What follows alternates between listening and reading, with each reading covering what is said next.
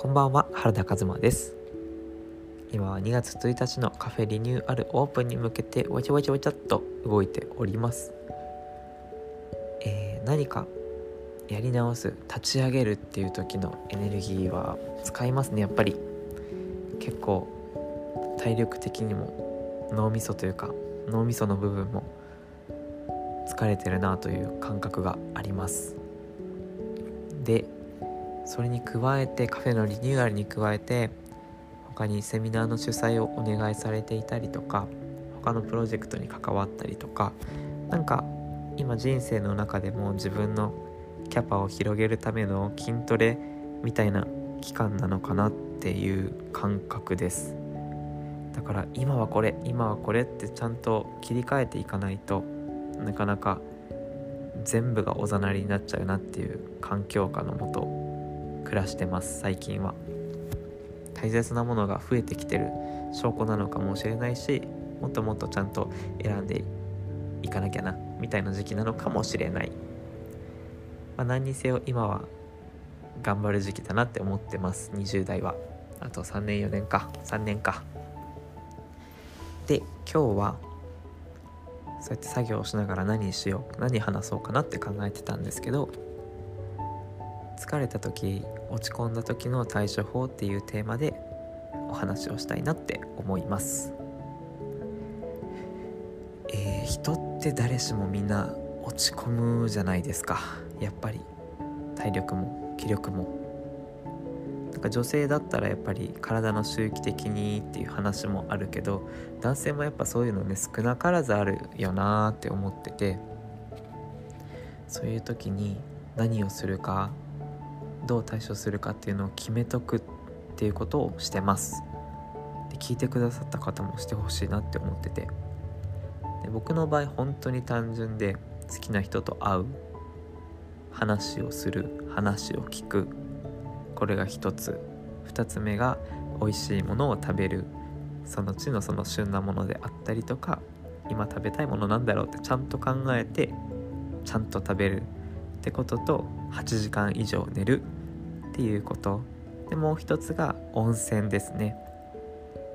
で温泉の中でも源泉かけ流しの温泉に行くとだいぶ回復するなっていうのが最近分かってきてます。この4点セットしたら大概大丈夫ですね、まあ、本当はねもうちょっと経済的な余裕があればマッサージだったりとかなんかヒーリングを受けてみたりとかあとは漫画喫茶で一日ダラダラするのとかも好きです。聞いてくださった方回復方法ありますか？是非書き連ねて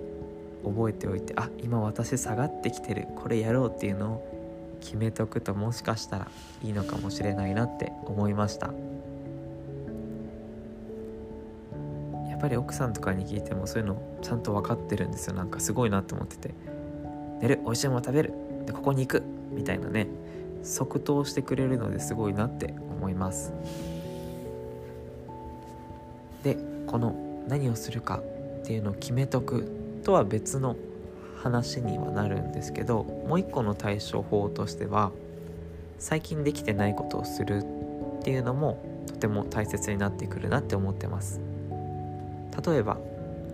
えー、僕は今すごい考える作業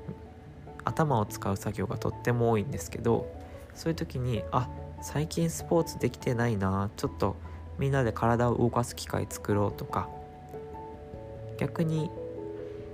なんか何も考えない期間作ろうとか瞑想してみたりとかね。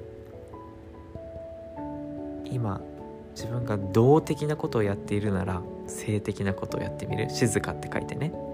ずっと静かなこと性的なことをやってたなら動的なことをやってみるっていう今やってたことをとちょっと逆をしてみるとちょっと調子が戻りやすくなるのかなって思います、えー、普段どんだけ落ちないように頑張ってるみたいな人もいるんですけどどうやっても上がったり下がったりって人生の中であるからその波にどうやってサーフィンしていくかが大事ですよね。と今は思ってます。聞いてくださってる方一緒に波乗り力つけましょ